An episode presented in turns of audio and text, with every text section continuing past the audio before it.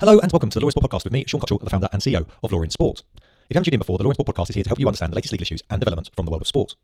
Our guest today is Cassandra Heilbron. She is an Australian lawyer who's currently working for the government in Saudi Arabia with a focus on sport and mega events. Many of you may know Cassandra from her articles she's written for Law in Sport or from Twitter, where she's very active posting about her activities, her updates, and her opinion on the sports market. In this podcast, Cassandra provides a fascinating insight into how she built her career, but also into Saudi Arabia, her work there, and perspectives on the developments going on in the global sports market. It's a fascinating interview. I hope you enjoy it. And remember, if you love what we do, if you enjoy the podcast, then please do tell people about it. You can do that on Twitter at Law in Sport. You can do it on Instagram, LinkedIn, Facebook. You can listen and share the podcast on Spotify, iTunes, and SoundCloud. Likewise, if there's anything you'd like us to cover, if there's anyone you'd like me to speak to or interview, please let me know. We'd love to hear from you. Other than that, I hope you enjoy the show. Welcome to the Law in Sport podcast with me, Sean Cottrell, the founder and CEO of Law in Sport. I'm joined today by Cassandra Heilbron, who is an Australian lawyer and has recently become the regional, sorry, the regulation, let me start again, let me just who has recently become the regulation legal manager, sport, entertainment and events in Saudi Arabia. Previously, she was a lawyer at the law firm Minter Ellison in Melbourne, and she has a background in working in sports, media, entertainment, working with uh, players, clubs, etc., and a whole bunch of different things. For those of you that attended our annual conference last year, she was on our fantastic panel. It was an exceptional panel on commercial negotiations. I say that not to embarrass you, uh, but because that's the feedback that we got, that people loved it, and I, I did certainly too. And also, you may have read some of our articles on law and sport. If, if you haven't, I'd very recommend you to do so. So, thanks for. Oh, and that's it. If you're on Twitter, lawyer Cass is the handle. So, also been known for a number of years now. So you've written for Law in Sport, and you've come to spoke at other events. Um, do you want to describe a little bit of your background of how you got into sports law initially, and then we can talk about the transition and, what your decision was about going to work in Saudi and what your experience has been so far? Sure. So sports for me, uh, I've been involved since a young age. I played hockey since I was four, um, and I just used to be dropped at the hockey fields and left, and then make my own way home, or maybe my parents would have come and collected me. This is you know small town Queensland, so sport has always been an outlet, and that's just what went alongside my academics. Um, I did quite well in, in hockey, volleyball, and then I was rowing captain for my college in high school. And uh, you know, rowing's a, a pretty big sport in Australia. I guess same with London colleges as well. Uh, but my parents, and particularly my dad, always instilled in me one injury and you're done you know, sports, you couldn't necessarily make a career of this. And I graduated high school in 2001. And the Hockey Hockeyroos, the Australians um, female hockey team, they had so many successes. Gold at the Sydney Olympics in 2000. Um, I grew up playing with all these girls, but they weren't able to make a career out of it. I was just really lucky that my academics were pretty good, and I'd always wanted to be a lawyer. Um, I was eight when I decided I wanted to be a lawyer, which is really odd. Yeah, what, what on? I it's a mixture of a few things. Um, I can't remember if it was a television show, but I remember I had a really strong influence from a young age from the Kennedys. So Bobby Kennedy being the Attorney General in American politics, and I just loved that idea of being a lawyer. It wasn't. I mean, I was eight. I had no idea what being a lawyer meant, but it sounded really good. And if I'm being completely honest, it was my ticket out of Bundaberg. Uh, I always wanted to leave the small town. I always wanted to do something big. I just didn't know where I would end up. And if I look at my career now, pretty successful career, if I can say that, in sports. So when I was at university, still participated in sports, probably not as much as I wanted to because I had my work and study as well. Uh, but my very first legal job was at a law firm at the Sunshine Coast, and the partner I worked for was president of a rugby league club, and they were actually um, they had just been given a license for Q Cup, which is the state competition. So I was involved in changing their incorporated association structure, doing the agreement uh, with the NRL team, which is our Australian uh, Football uh, Rugby League um, Federation. They were a feeder team, so I got to do all of that type of work. I was acting for the players in judiciary matters, um, public nuisance charges if they got into a bit much trouble after a game on a Saturday night, uh, then also helping them with personal injury claims against the insurance companies. So I wasn't actually practicing as a sports lawyer. And even if we look at the sports law market now, there is no set sports law practice like property. But all of these types of little matters I was doing across all of these areas of law, inadvertently, I'd created a sports law practice at age 22. So then when I moved back to Brisbane into a bigger firm, I was positioned so much higher than all these other people because my business contacts and against uh, the fact that I do a lot of networking and marketing and writing articles just placed me so well to develop what is now called a sports law practice because there's no such thing back in you know 2007, 2008, particularly in yeah, Australia. Yeah, we talked, talked about some previous podcasts and obviously the conference and just generally on sports lawyers. It was very unfashionable. You know, and I say this about the you know, tip to the, to the, the people before us, you know, who are our real pioneers. Mm-hmm. Where like, you know, when, when he's getting on the podcast, actually, Dr. Mark James, Professor Mark James, sorry, um, at Manchester, man, he got laughed out when he said he wanted to do research on um, on the field injury, basically, uh, in football and basically liability for on the field, um, yeah, uh, on, on the field conduct. And uh, he yeah, basically called him up to an interview and basically said, "I oh, just wanted to double check that you wanted this was your area of research." And I remember working in sport in, in international law firms, and the same thing. It was not something that people were particularly proud of. They may have acted for a Premier League football club, and they didn't really promote it very much. Whereas now, obviously, it's very fashionable, and um, yeah, the more money, but also they I think understand the, the profile and recognition they can gain. That's it. And I say it's sports law is a thing now, and all these partners from past who, as you said, might have acted for a club here and there. But then when you put it together, the, that client alone can easily be a million dollar a year client. And if we, I guess, put together all the elements of sports law, they've got a practice there. Mm. Then we've also got the partners and the people who realize how fun it is because I guess they kind of see the lifestyle I have, and they're like, oh, I want to be a sports lawyer. Oh no, I have a sports law practice, and it's like, oh. Well, Joe, I, I, I, I think yeah, the, the, main thing for me is, and I, probably, I think you'd probably agree with this. I'm not sure if you do, but you tell me. Um, as long as people are honest about where they are in their career and what their experience is, that's what matters. Like if you're going to be a fledgling sports lawyer, you know, you've already qualified, you're, you're practicing want to deliver, just tell people, like, there's more than enough opportunity out there for you to assist. You know, like, you don't have to you know, pretend that you're big time, uh, essentially, when you're not, because it just causes reputational damage for not only you, but for everyone else in the market. And that's it. And Australia, while sports is a multi-billion dollar industry, the sports law market is quite small. So when someone pops up and says, oh, I'm a sports lawyer, and you ask them what they do, they have an interest in sports law. They're not actually actively practicing. But in saying that, I mean, my sports law practice wasn't full-time for me. Uh, there's no way in Australia I could have a full-time practice because we just don't have the issues that you might see overseas. Um, we've got really, really good player unions and player associations who help the players with their contract negotiations. All the forms are set, so there's limited need for litigation. Um, so while my focus is sports law, it definitely didn't take up 100% of my time. That's so common. That's yeah. so common. Like I said, I think if people would be more uh, comfortable, I generally find them more established, say sports lawyers or lawyers acting in sport, are very comfortable to, to say that. Yeah, whether it's like Mark Hovell, uh, you know, arbitrators and hundreds and hundreds of CAS cases that says the same thing. Yeah, was an insolvency lawyer initially, uh, you know, and uh, Super Jeff Benz obviously was, was a shipping lawyer, you know, back in the day. Um, Um, yeah, and they're very comfortable to say that you don't necessarily do sports all the time, maybe a commercial. And that makes perfect sense. Oh, 100%. And it's like students who come to me and they're like, I want to be a sports lawyer. And the first thing I always ask them is, what do you think sports law is? And they're like, oh, you're always at events, you're always going to games. And I was like, well, that's not the practice of law. That's keeping up client relationships. That's the extra bit of work. That's, That's- that's, not the bulk of the work. That's, the, that's the nice bit on top. Yes, it's nice, but it's, it's very tiring. And, you know, business is done at night time. So my days are, are quite long, but I need to do that in, in order to keep up the, the relationships. Uh, and I explained to them, though, um, you know, there's torts and negligence. If you want to do the arbitration or judiciary work, we've got criminal law aspects, we've got contracts and commercial, we've got administrative law. It's not like, I mean, look, I look around your office, you've got sports law textbooks. But that's not like a property law textbook where it's just one or two acts, um, one or two causes of action. Sports can be absolutely anything. Um, so that's why I think there's so much opportunity for these students. Absolutely. And so, so obviously you then moved to Brisbane. I think you were saying then, um, and obviously you networked and you got that side where you clicked that you know actually having a relationship mattered at a young age. Um, I think it was a young age, young part of your, uh, you know, the early stages of your career. Um, and then what happened? Uh, so when I went to Brisbane, I actually flipped to the other side. So rather than acting for the players or against the insurance companies, I started acting for the insurance companies and moving more so to the clubs, commercial organisations doing the sponsorship, which I really, really enjoyed. But there's no way I could have done that to the success I did without being on the other side to begin with, because I could understand what the players are being told, what they're going through, those little intricacies that you don't have to deal with when you're necessarily on you know the, the, the big Yeah. man side. And we talked about this, or we talked about it, you talked about it on the panel last year on the commercial negotiations panel.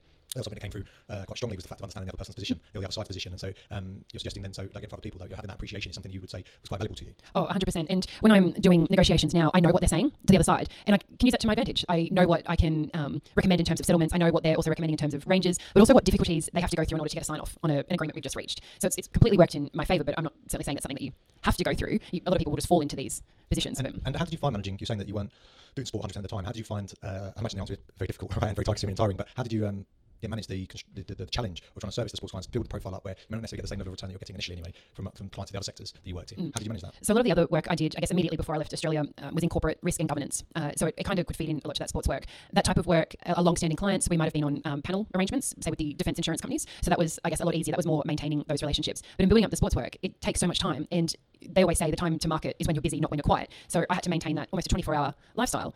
I'm, I don't have children or a partner, so that made it a lot easier for me. If I'm at home at 9.30 of the night time, I would get a call saying, come down to this restaurant, we're talking about this deal, it's with International XX. So I'd quickly get changed, go down to Lygon Street and be having dinner by 10.30 p.m. But the next day, I'd have a new client and a multinational deal that we could, could deal with. So it's a hard balance and it's not something you can just start and stop. Um, the sports law practice, business practice plan we had back at Minters was continually evolving, continually changing, always looking for new aspects, but realizing why we might have, why we might have a relationship with a club, um, AFL, NRL, and we're doing all their commercial work. We don't want to do, for example, the judiciary work or target that because they brief the QCs directly. But that doesn't mean we're failing. We've identified it and then assessed it as not something that we want to So, so, up so this is some stuff to do with even within career coaching or, or business development, you know, going to law firms, about developing their practices, identifying the areas that you definitely know are no-go areas, so you don't get distracted, right? You know, this is definitely not for me, and it seems like quite a sensible approach. Mm. And with the practice building, um, my second degree was in commerce and politics, so I learned a lot of the marketing techniques and I guess the theory behind it. Organizational psychology, I think, is number one. But they're like, what do you, how do you make a practice plan? And I said, well, just go back to basic marketing, a SWOT analysis. Yeah, and it's amazing. You, you watch this light bulb moment happen. With I've had it with lawyers who are 20 years more experienced than me, and I'm helping them reinvent their practice. It's basic stuff, right? I'm, I'm surprised. I was having this conversation with um, who was conversation earlier in the week about this. Which going, you know, there's multiple individuals who say, you know, was it your jobs about the same? What did you choose to do? Firstly, that you know where you're trying to get to, and then listed the SWOT analysis and best case scenario, worst case scenario, opportunity threats. So, so where, where, if you're winning, what does it look like? If you're losing, how does it look like? That gives you a 60% more chance of success if you do that. And then what's your strengths and weaknesses? I mean, and it's, it's funny that, that, that you you said as well. It seems to me that people overcomplicate it. Somewhere in between,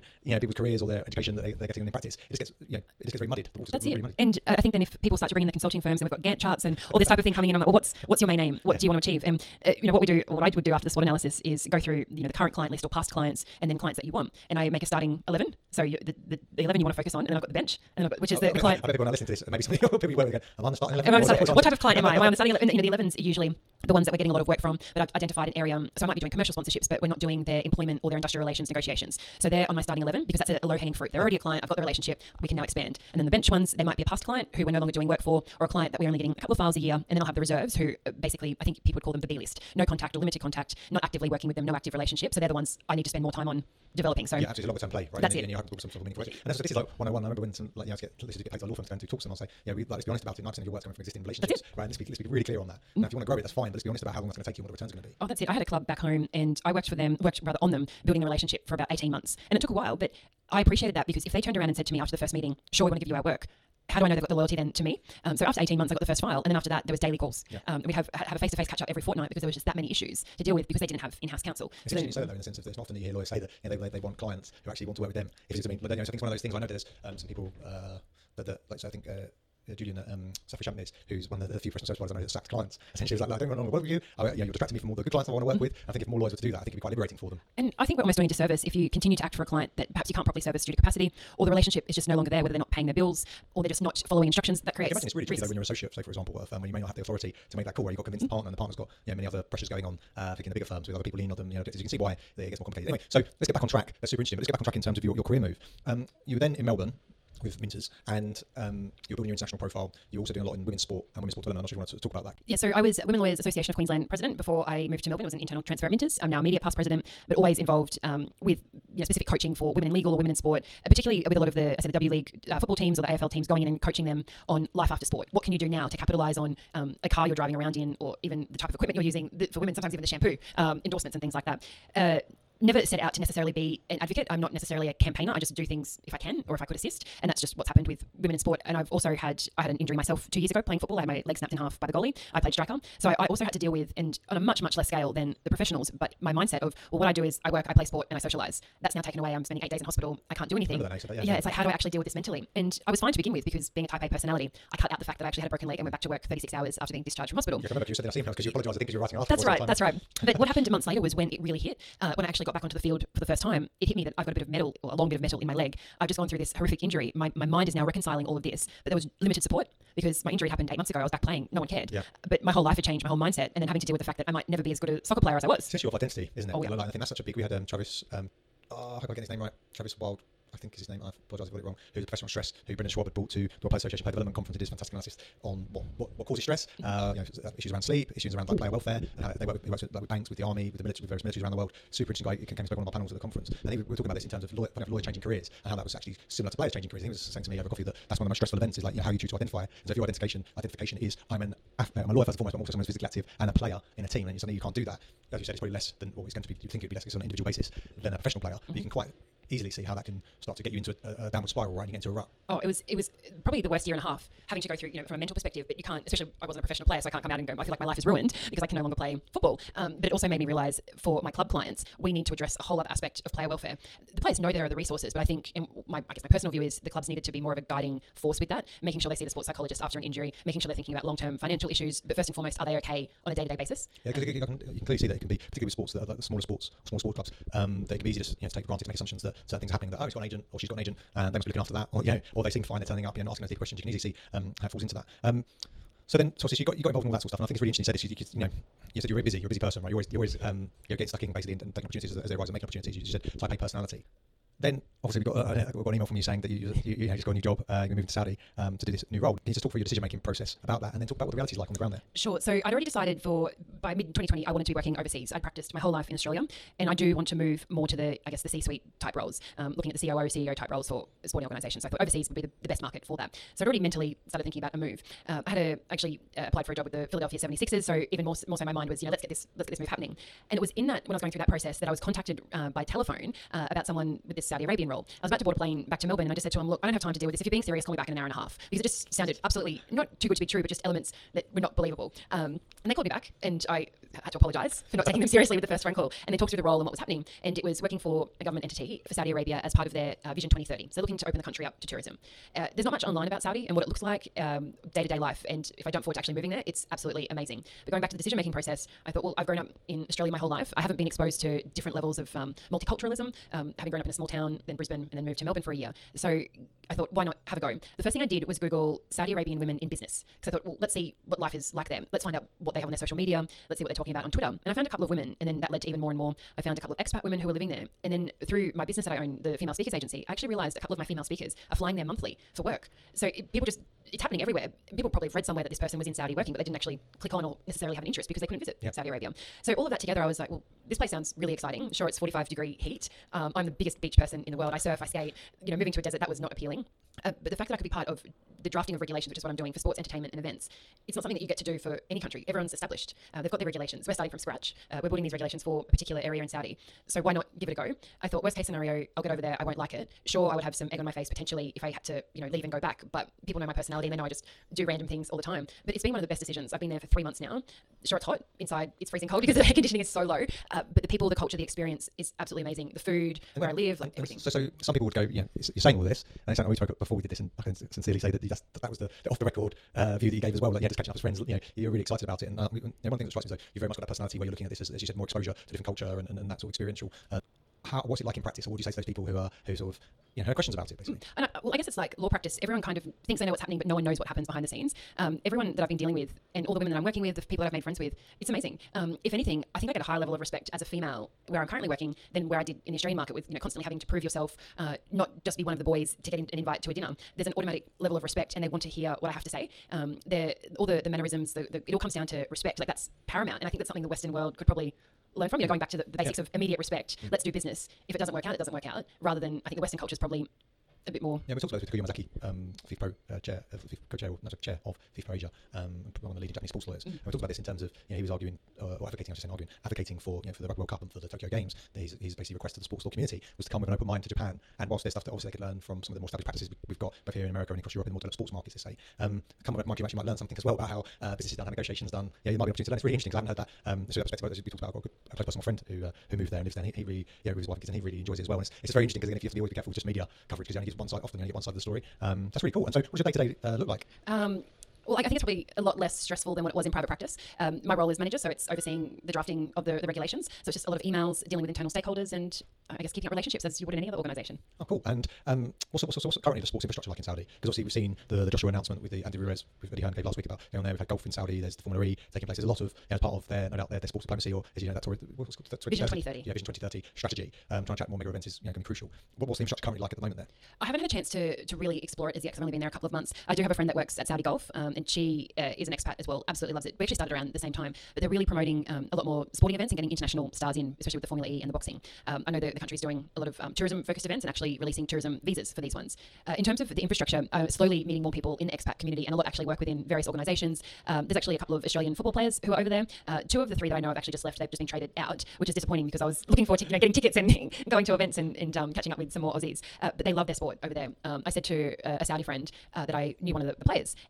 I've never seen so much excitement in my life, and it's, uh, it's. I mean, sports loved around the world, but this was just another level. Uh, I'm, I've never been to an EPL match. Sorry, Yeah, oh, I need to Yeah, get to yeah, one. Wait, I need to get to one. I imagine it might be the same, but the, the fan experience, the stadium engagement, they just have so much focus on that with the EPL, and I hear that's what it's like over there as well. amazing. So it sounds like it's, a, well, firstly, congratulations on the new job, and I'm glad it's going really well. Sounds super exciting. No doubt you'll keep us posted on everything that's taking place and, and, and developing. So what does the sort of next year look like for you? Uh, next year is, I guess, meeting all these project timeframes and, and delivering on it. Um, I then, I guess, we'll start to look to the future, where I want to go next. Um, you know, London's given me a few nice days here, and I thought it was. I was like, wow, this weather's pretty incredible. I don't mean to offend people, but um, you know, been, been brought up here all my life, and uh, I think it's the best place in the world. Like, as in, for, for particularly for business, if you're, if you're doing business, because the amount of traffic that comes through. If you haven't been, please do come to London and give me a shout if you're, if you're Yes. here. But no, it really is a great, great place because of the proximity of everything. Transport's really great. You've got relatively mild weather. This is about as extreme as it gets at the moment. yeah, I don't know about mild. I was here. I was here for your conference last year, and that was cold. I had to go buy a whole new um, wardrobe for it. and so, um, and then more broadly, then now that you've like shifted roles, what, what now kind of interesting. You can relax a little bit, I guess, like in the sense in, this new function. What, what are things that are interesting you in terms of stuff that's outside of your immediate remit at the moment that you're paying attention to in the sort of sport and sports law landscape? Well, it's almost given me more time to keep up to date with events. Um, I mean, I use Twitter a lot. Everyone knows that, and I'm, you know, I'm not saying this because I'm sitting in front of you, but I am heavily reliant on your Twitter feed Yeah. um, and that of and Sport, so I can keep up to date. But now I can go back to actually engaging and having an opinion. And so, if you look over the past couple of weeks, my tweets per day have actually gone back to what they used to be. So I feel like I've almost been able to go back to my old self with this time. Uh, one of the things I've been really interested in following is back in Australia, the Sports Integrity Commission development, uh, seeing what's happening there, um, but also worldwide with sports and governance. I think more and more people are thinking about it now, especially after I'm not sure the exact document name, but the shareholder letter that came out last week or the week before from the American companies about you know focusing on shareholders and governance and company remits and things like that. So I think the sports law I think yeah, because I say that, yeah, and I'm probably sound like a parrot on the saying the same thing, right? You go on one end of the spectrum, you have to like you know, have your governance sorted out. But we were talking about this yesterday on the on the podcast. I'm not sure which sequence is probably about, probably the last, hopefully the last one for this, where we're talking about. You know, it's not agreed worldwide that having non-executive directors is best practice. You think it would be by now, No. to hold the executive to account, but it's not. Right? So, so even just that concept alone is not agreed worldwide. So when you start to get into governance, it starts to become like, even though it should be like quite a, like a, a 101, so a guide to good governance, it's not agreed. And then we come down to the other end of the spectrum where you're looking at player welfare, participant, participant welfare before their grassroots and kids and stuff. You should be putting their, their welfare and safety first. Should be the number one priority. If you get those two right, you're, you're probably going to be doing well. Well, yeah, and I think people will seem to forget the number one asset of a club is the player. There's a lot that goes alongside it. We've got the stadiums, we've got fan membership, but if we don't have the players, you don't have a club. So we Yeah. need to make sure that's balanced. But you also, and Brendan Schwab is a great speaker, and his brother as well, on this issue about good governance and how that trickles down. Some of the best clubs I've worked with who have gone through some pretty horrific times financially, uh, just behind the scenes, the best thing they ever did was keep that from the players. They, they were able to shield it from on-field requirements and deal with the behind-the-scenes club issues in tandem with the success at the club. So it's something I think there needs to be more conversation on. And now that I have a bit more time on my hands, I'm hoping to um, contribute that and drive that a bit well, more. Well, that'd be very interesting for you as well because given your role and no doubt some of the people you'll be working with in that role and the you know, international contacts, you're going to uh, have more time to, to engage with. You'll probably give you a, a more holistic perspective. You know, basically because you'll be darting around here, there, and everywhere. So I really appreciate you taking the time out of your schedule to come when you're over in London and pop into the office. This like a, it's been great to see how your obviously career's been developing and getting insight into what's going on in Saudi. I think it's really interesting to see how the whole region is developing, particularly with you know, Saudi putting so much into now this, as you say, the sports tourism and this uh, Vision 2030. Hopefully, you'll keep us updated and everything. And um, yeah, I hope you have a great journey back home or your new home um, and a great time in London while you're here. Fantastic. Thank you so much, Sean. Sadly, that's all we have time for for this show. But remember, for all the latest legal issues and developments from the world of sport, go to lawsport.com. Follow us on Twitter, Instagram, LinkedIn, Facebook, SoundCloud, iTunes, Spotify, and most of all, if you enjoy what we do, if you like the work we push out on lawsport.com, if you like the podcast, if you think there's any issues that we should cover, if you'd like to know more, please do tell people. Um, that's how our model works. We don't take any money for content. All of it is um, free from any contribution from anyone. And we're completely independent. Therefore, word of mouth really matters to us. So if you do enjoy it, please do let people know. Other than that, have a great day, evening, morning, uh, depending on where you are in the world and what you're doing. And uh, thanks as always for your support and for tuning in.